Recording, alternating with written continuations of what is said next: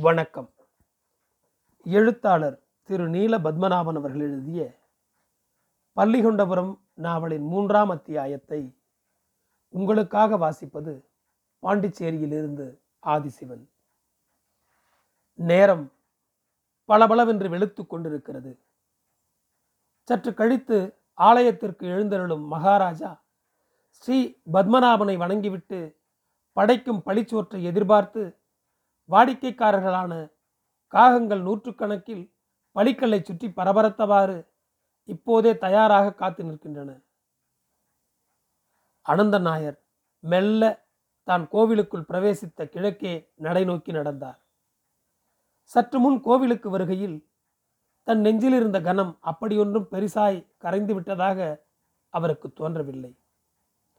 என்றும் மகாராஜா காலையில் ஆலயத்திற்கு வரும்போது மன்னர் புகழ் கூறும் புருஷுக்தம் முதலிய பாக்களை வரிசையாய் உட்கார்ந்து வாசித்து வாழ்த்து பாடி மாதம் நாற்பது ரூபாயும் நாளொன்றுக்கு இரண்டு கட்டி கோவில் கட்டிச் சோறும் ஊதியமாய் பெறும் இருபது முப்பது இளைஞர்கள் தங்கள் வாசிப்புக்கு தயாராகி கொண்டிருந்தார்கள். தவிர மகாராஜா அளிக்கும் மாதச் சம்பளத்தில் முதலிலிருந்து வாசிக்க தொடங்கி முடித்து பிறகு மீண்டும் துவங்கி முடித்து இப்படி திரும்ப திரும்ப ஆண்டில் முன்னூற்று அறுபத்தைந்து நாட்களும் கோவிலுக்குள் உட்கார்ந்திருந்து கணீர் என்ற குரலில் விடாமல் ராமாயணம் வாசித்துக் கொண்டிருக்கும் ஐயர் மிகவும் பயபக்தி விசுவாசத்துடன் கண்ணும் கருத்துமாய் தன் கர்மமே கண்ணாயிருந்தார். ஹம், இப்படி எத்தனை எத்தனை குடும்பங்கள் இந்த கோவிலால் கோவிலை நடத்தும் மகாராஜாவால் வாழ்கிறது என்று அனந்தன் நாயரால் ஒரு கணம் நினைத்து பார்க்காமல் இருக்க முடியவில்லை. வேலையில்லா திண்டாட்டத்தை போக்க தொழில் சௌகரியங்கள் பெருக பெரிய பெரிய தொழிற்கூடங்கள் தொடங்குவதற்கான திட்டங்கள் தீட்டும் காலமல்லவா இது? என்றும் அவர் மனம் பேசியது. திருவிழா காலங்களில் கதகளி ஒட்டன் துள்ளல் முதலிய கலை நிகழ்ச்சிகள் விமரிசையாக நடக்கும் நாடக சாலையை தாண்டி அந்த கிழக்கே நடைவழியாக கோவிலின் வெளியில் வந்து அந்நடையின் முன்னால் பிரம்மாண்டமாய் உயர்ந்து நிற்கும் குத்துவிளக்கின் முன் நின்று கொண்டு கீழே பார்த்தார் அவர்.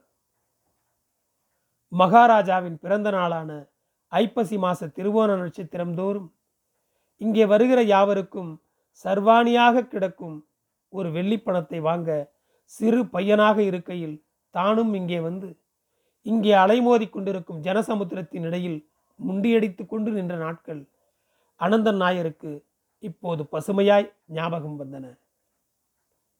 சாக்கு மூட்டைகளில் வைத்திருக்கும் ஒரு பக்கத்தில் சங்குமுத்திரையும் மறுபக்கத்தில் மகாராஜாவின் சிரசும் அழகாய் பொறிக்கப்பட்டு சின்னஞ்சிறுசாக தோற்றமளிக்கும் வெள்ளிப்பணத்தை மகாராஜா திருக்கரத்திலிருந்து பெறுவது என்பது சாமானியமானதா? அதுதான் எவ்வளவு புண்ணியமானதாக அப்போதெல்லாம் தோன்றியிருக்கிறது. வெளிச்சத்தை மெல்ல மெல்ல பரவச் செய்யும் பொன் உசசின் புன்சிரிப்பு. இந்த கருங்கல் படிகளின் கீழே நீண்டு விஸ்தாரமாய் கிடக்கும் இந்த திறந்த வெளியில் பங்குனி திருவிழா காலத்தில் பஞ்சபாண்டவர்களின் பிரம்மாண்டமான உருவங்கள் எவ்வளவு கன கம்பீரமாக திகழும். பத்து நாட்களும் மாலை வேளைகளில் அமர்க்களமாய் நடக்கும் காக்கருகளி சொக்கன்களி திருவாதிரை களி முதலிய நாடோடி நடனங்கள் எல்லாம் எவ்வளவு வேடிக்கையாகவும் இனிமையாகவும் இருக்கும். தாரை தம்பட்டங்கள் அமர்க்களமாய் ஒழிக்க பஞ்சபாண்டவர்களிடம் கௌரவர்கள் வில்லும் அம்பும் வேலுமாக வந்து கடுமையான யுத்தம் செய்வதாகவும் இறுதியில் போரில் கௌரவர்கள் தோற்று பின்வாங்கி புறமுதுகு காட்டி ஓடுவதாகவும் அபிநயித்து பம்பரமாய் சுழன்று நடனம் செய்யும் நூற்றி ஒரு பேர்களின் வேல்களியை மத்தியானமும் இரவிலும் தன் சிறு பிராயத்தில் எத்தனை தடவை வீட்டில் தெரிந்தும் தெரியாமலும் வந்து பார்த்து மகிழ்ந்திருக்கிறோம். இடப்பக்கத்தில் பத்மதீர்த்த குளம். இப்போது பகல் வெளிச்சத்தில் வெள்ளியேரியாய் காட்சியளிக்கிறது. முறை ஜபத்தின் கடைசி நாள். தண்ணீர் முழுதும் இறைக்கப்பட்டு சுத்தப்படுத்தப்பட்டிருக்கும் இந்த குளத்தினுள் தரையில் நம்பூதிரிமார்களுக்கு வரிசை வரிசையாய் வைக்கும் சாப்பாட்டு பந்தியையும் மோர்விட்டு சாப்பிட அவர்கள் துவங்கும் வேளையில் குளத்தின் மடை திறக்கப்பட்டு குபுகுபு என்று தண்ணீர் குளத்தினுள் பாய்ந்து இலைகளை அடித்துச் செல்ல சாப்பிட்டது பாதி சாப்பிடாதது பாதி நம்பூதிரிமார்கள் பரபரத்து கொண்டு எழுந்து விழுந்தடித்து கொண்டு கரை நோக்கி ஓடி வரும் காட்சியையும் நினைத்து பார்த்து கொண்டார் அனந்தன் நாயர். கிழக்கே கோட்டை இப்போது பளிச்சென்று தெரிகிறது. அதை கடந்து குறுக்கே தெரியும் வீதியில் பச்சை நிற நகர பஸ்கள் உயிர் வந்து ஓடுவதும் தெரிகிறது. கோட்டை வாசலின் கிழக்கில் தூக்காய் நீண்டு செல்லும் சாலை பஜாரும் ஒரு நெடுநீள பென்சில் கோடு போல் தென்படுகிறது. டி ஆர் பார்த்தசாரதி ஐயங்கார் திவானாக இருக்கையில் திடீரென்று ஒரு நாள் இந்த சாலை பஜாரின் இரு பக்கங்களிலும் உள்ள கடைகளை எல்லாம் இடித்து நீக்கி அகலப்படுத்தப் போவதாக அவர் விட்ட அறிக்கையை கண்டு சாலை கடை முதலாளிமார்கள் எல்லோரும் பதறி பரபரத்து விழுந்தடித்து கொண்டு திவானிடம் ஓடி சென்று பொன்னையும் பொருளையும் வாரி வாரி வழங்கியதாகவும் இறுதியில்தான் சர்க்கார் கஜானா காலியாக இருப்பதை அறிந்து அதை நிரப்ப திவான் கையாண்ட ராஜதந்திரம்தான் அது என்ற செய்தி பறந்ததாகவும் பிரச்சாரத்தில் இருந்த ஒரு கதை இந்த சாலை பஜாரை பார்க்கையிலெல்லாம் வேடிக்கையாக அனந்தன் நாயரின் மனதில் எழும்பும் இந்த கதை எவ்வளவு தூரத்திற்கு உண்மை என்று தெரியாவிட்டாலும் யாராயிருந்தாலும் சரி இந்த கதையை புனைந்தவன் சாணக்கியனைப் போல் ஒரு பெரிய ராஜதந்திரியாகத்தான் இருக்க வேண்டும் என்று அவர் தனக்குத்தானே சொல்லிக் கொண்டார்.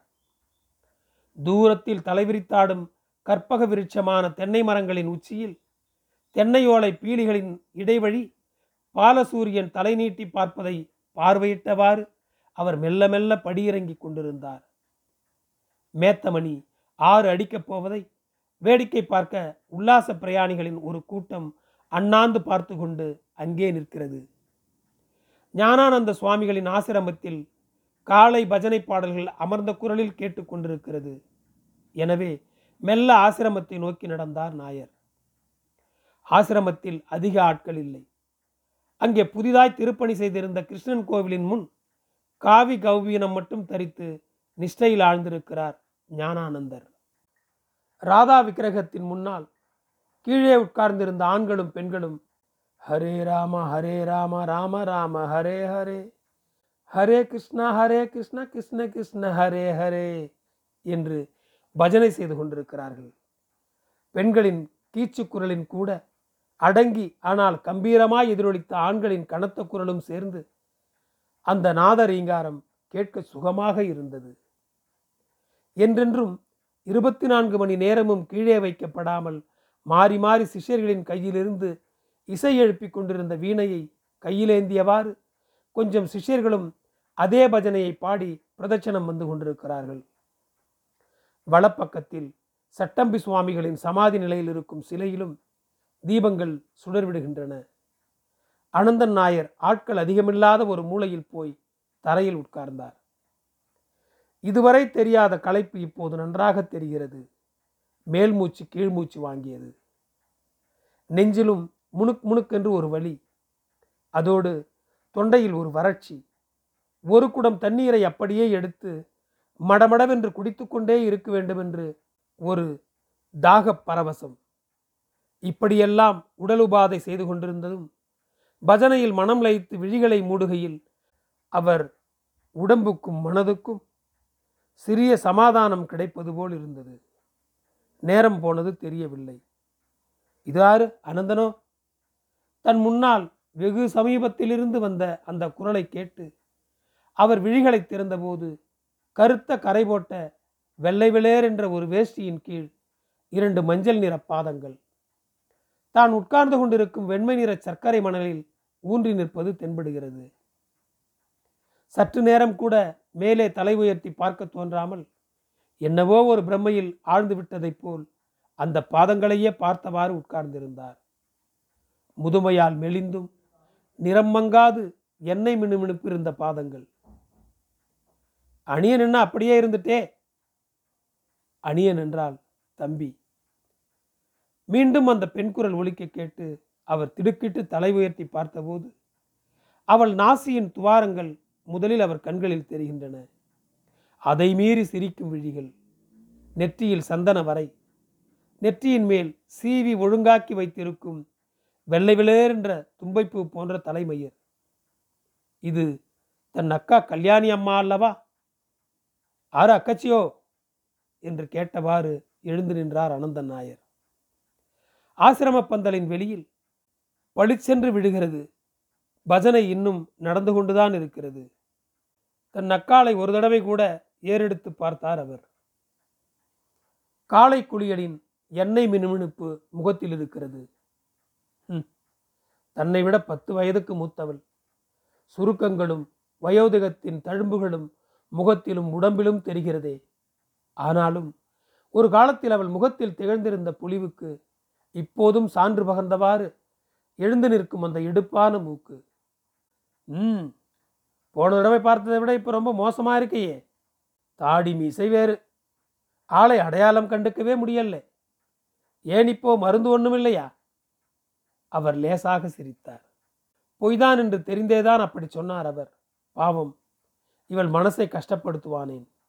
என்ன? பதிவில்லாம இங்கே ஆசிரமத்துக்கு வந்திருக்கே? என்று அவள் கேட்டபோது தனக்கு அன்று ஐம்பதாவது பிறந்த நாள் ஆதலால் கோவிலுக்கு வந்தபோது இங்கே ஆசிரமத்திற்கும் வரன் இருந்தது என்ற விவரத்தை அவளிடம் வெளியிட விருப்பமின்றி சும்மாத்தான். ஸ்ரீ பத்மநாபனை பார்த்து தொழுது ரொம்ப நாளாச்சு. அதுதான் நிர்மால்யம் தொழுதுகிட்டு போகலாம்னு வந்தேன். இங்கே பஜனை கேட்டதால் இங்கேயும் வந்து எட்டி பார்த்து விட்டு போலாம்னு வந்தேன். அவ்வளவுதான் என்றார் அனந்தன் நாயர். தன் இடக்கையில் பத்திரமாய் வாழை இலை துண்டில் பொதிந்து வைத்திருந்த சிவந்த அரளி புஷ்பங்களின் இடையிலிருந்து கொஞ்சம் சந்தனத்தை எடுத்து அவர் அவளிடம் நீட்டிய போது அதை பெற்று நெற்றியில் பூசியவாறு என்ன நிர்மாலயம் தொழவா? என்று அவள் கேட்ட கேள்வி அனந்தன் நாயரை சற்றும் எதிர்பாராமல் என்னவோ செய்தது. சடக்கென்று தான் அப்படி அவரிடம் கேட்டிருக்க கூடாது என்ற வருத்த உணர்வு முகத்தில் படர ஒரு குற்றவாளி தோற்றத்துடன் பேச்சை மாற்றத்தான் அவள் பிரபாகரன் நாயருக்கு ஜோலி கிடைச்சிடுதா என்று கேட்பதாக அவருக்கு பட்டது. அவள் தர்ம சங்கடம் அனந்தன் நாயருக்கும் புரிந்தது. எனவே பேச்சின் திசை மாற்ற முனையும் அவளுடன் ஒத்துழைப்பதுதான். தனக்கும் நல்லது என்ற தோரணையில் இல்லை. என்ஜினியரிங் பாஸ் ஆனவங்களுக்கு இனி எங்கே வேலை கிடைக்க போகுது? என்று விரக்தியோடு பதிலளித்தார் அவர். அவன் என்ஜினியரிங் பட்டம் வாங்கி மூணு வருஷம் இருக்காதா? ம்? எல்லாம் தலைவிதி தான் என்று அவரை ஆசுவாசப்படுத்தும் விதத்தில் அவள் சொன்னாள். நீ மட்டும்தான் இங்கே வந்தையா? கூட பாஸ்கரன் நாயர் வரலையா? என்று கேட்டார் அவர். ஆறு பாசியா? அவன்தான் இந்த மாதிரி கோவில் ஆசிரமம் எல்லாவற்றையும் மீறிய சுத்த வேதாந்தி ஆயிட்டானே தெரியாதா? இதெல்லாம் தனக்கு அவசியமே இல்லை என்கிறான் அவன். வீட்டுக்கு ராத்திரி வந்தா உண்டு. வராட்டே இல்லை. அப்படியே வந்தாலும் பனிரெண்டு ஒரு மணி வரை என்னவெல்லாமோ தடிமனான வேதாந்த புஸ்தகங்களை எல்லாம் படிச்சுக்கிட்டே இருப்பான். எப்போத்தான் உறங்குவானோ எனக்கு தெரியாது.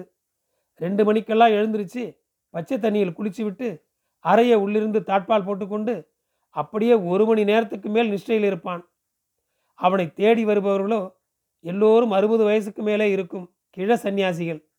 ம் கல்யாணமே வேண்டாம்னு சொல்லுகிறான். இப்போதெல்லாம் நானும் அவனை நிர்பந்திப்பதில்லை. ஆபீஸுக்கு மட்டும் ஒழுங்காய் போய் வரான். உருக்கமாக ஒழித்த அவள் வார்த்தைகளை செவிமடுத்தவாறு ஆசிரமத்திலிருந்து வெளிவாசலை நோக்கி அவள் கூட நடந்து கொண்டிருந்த அனந்தன் நாயரின் மனதில் ஒரு வழி ம், மாதவி குட்டி கொடுத்து வைத்தது அவ்வளவுதானா? செக்ரட்டரியேட்டில் ஒரு சூப்பரண்டாக வேலை பார்த்து வந்தான் பாசி என்பது அவருக்கு தெரியும். அவனுக்கு வயசு என்னாச்சு? வருகிற கற்கடத்தில் அதாவது ஆடி மாதத்தில் முப்பத்தஞ்சு திகைகிறது. ம் தலையில் எழுதியிருப்பது போல்தானே எல்லாம் நடக்கும்? நம்ம கையில் என்ன இருக்கு? என்று அவள் பெருமூச்செறிந்தது. அவருக்கும் கூட சேர்த்துதான் என்று அனந்தன் நாயருக்கு புரிந்ததே. ஆனாலும் அப்போது அவர் மனதின் அகக்கோடி மாதவிக்குட்டி உட்பட்ட தன் சுய கவலைகள் அனைத்தையும் சற்று நேரத்திற்கு அடியோடு மறந்துவிட்டு தன் அக்கால் அவளுக்காக கசிந்துருகியது. நன்றி. பள்ளிகொண்டபுரம் தொடரும். என் குரல் உங்களை தொடர்ந்து வர ஃபாலோ பட்டனை அழுத்தவும். உங்களுக்கு மீண்டும் நன்றி.